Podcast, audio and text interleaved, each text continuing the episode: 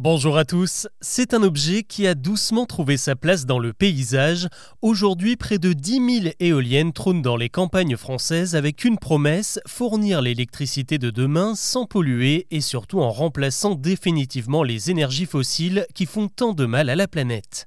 Mais ces géants de métal ne sont pas toujours les bienvenus. On ne compte plus les associations qui se montent pour empêcher la construction d'éoliennes, des machines qui défigurent la nature, perturbent la faune et qui en plus et c'est notre rumeur du jour, serait globalement inutile. Cette idée que les éoliennes seraient inefficaces est un argument qui revient régulièrement chez les défenseurs de l'environnement et du patrimoine, et parmi eux Stéphane Bern, qui a pris sa plume en 2021 pour signer une tribune dans le journal Le Figaro.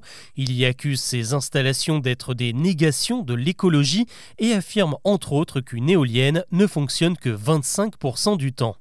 25%, c'est vrai que ce n'est pas beaucoup, mais est-ce la réalité réalité alors ce qu'il faut savoir, c'est qu'effectivement une éolienne ne marche pas toujours. Vous avez forcément dû en apercevoir certaines qui ne tournaient pas et qui ne produisaient donc pas d'électricité.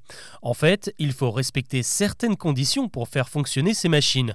Au-dessous de 25 km/h, le vent n'est pas assez puissant pour déplacer les hélices. Et au-dessus de 90 km/h, là les rafales sont trop puissantes et on bloque l'éolienne par mesure de sécurité. En revanche, lorsque le vent souffle entre ces deux extrêmes, les conditions permettent aux pales de se mettre en mouvement pour actionner la turbine et produire de l'énergie. Sauf que la quantité de cette énergie peut encore varier en fonction de la vitesse de rotation. Donc, pour résumer, pour qu'une éolienne produise un maximum d'électricité, il faut entre 50 et 90 km/h de vent.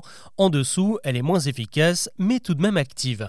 Évidemment, les ingénieurs ne plantent pas des éoliennes n'importe où, on les met là où il y a assez de vent pour réunir les conditions qu'on vient d'évoquer, si bien qu'une éolienne est en réalité active entre 75 et 95% du temps. Les 25% évoqués par Stéphane Bern correspondent en fait à ce que l'on appelle le facteur de charge. Sur une année entière, si on prend en compte les moments où l'éolienne est arrêtée, où elle tourne au ralenti et à plein régime, la quantité d'énergie produite est équivalente à 25% de ce que l'éolienne pourrait générer si elle tournait constamment à pleine puissance, ce qui n'est pas possible à cause du vent qui lui n'est jamais régulier.